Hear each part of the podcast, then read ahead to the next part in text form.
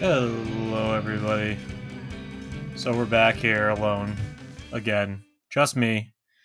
Dave is taking a well-deserved break. He's had a pretty long week. He's been going through some stuff. And he'll be back on Thursday with the usual interview. I'm not sure who he has scheduled, but with Dave's a consummate professional, so he'll always knock it out of the park, like he usually does. So, why am I here by myself? Just to give you a quick little update and to give you a little story. As far as the update goes, obviously Dave will be back on Thursday. And next week we'll have a two-part series with... Still can't believe I'm going to do this with him. With my father. Yep. Here he comes. And I hope he listens to this too. So, Dad, if you're out there, see you on Thursday. No, all joking aside, we're happy to have him. Happy to have him share his story, because in reality, not just his story about me, but his story about himself and his relationship with his father. It's very harrowing, and he went through a lot as a child, and it's a story worth telling, and it'd be very, very interesting to hear. But that's if me and him can get over being father and son for 10 minutes for him to fucking do that. So we'll see how it all goes. As far as, our little rant for the day, and as you may have noticed by the title here, I know this is something we've covered in the past. I'm not fucking Bob Vila, and me and my wife took it upon ourselves to tear out our old carpet this week while I was on vacation. So yeah, hell of a way to spend your vacation time. Nick, if you're listening to this, I'd rather be at work, man. I'll see you next week. Yeah.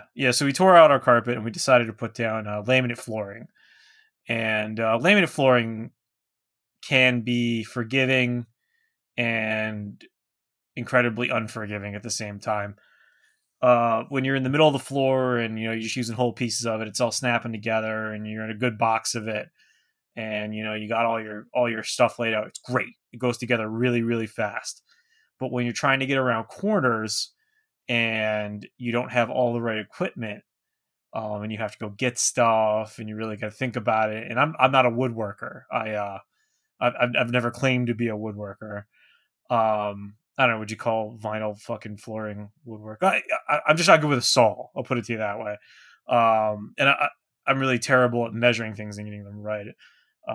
In fact, my wife sent me a TikTok today. Yeah, I know TikTok.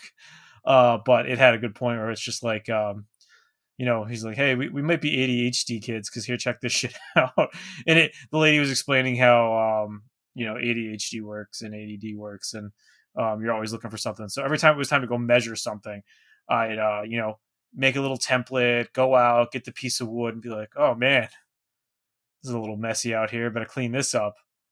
Oh, man, I'm thirsty. Better go get something to drink. 20 minutes later, nothing's cut, and we're way behind on what we're trying to accomplish. But 3 days later, the floor is in and it looks great. or Dave says so. So we'll see how it holds up. I'm actually recording this in between putting top coat layers down to help protect the laminate. Yeah, by the way, if anyone's thinking about putting laminate flooring down, just spend the extra money and get the waterproof shit. Just fucking do that. Oh my God. Color through waterproof. Done. You don't have to worry about it. The dogs can't tear it up. Vinyl engineered would be better, but I think the laminate looks a little better at the end of the day, and it's a little bit cheaper.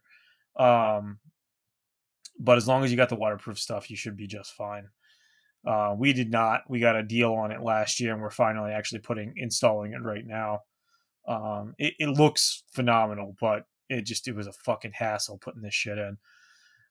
So to the point where it's like, oh, fuck, you want to get a divorce after this? My wife was like, yeah, definitely. We're joking, of course. We're not going to fucking do that, but still, it was a lot. So today's this is just today's little update.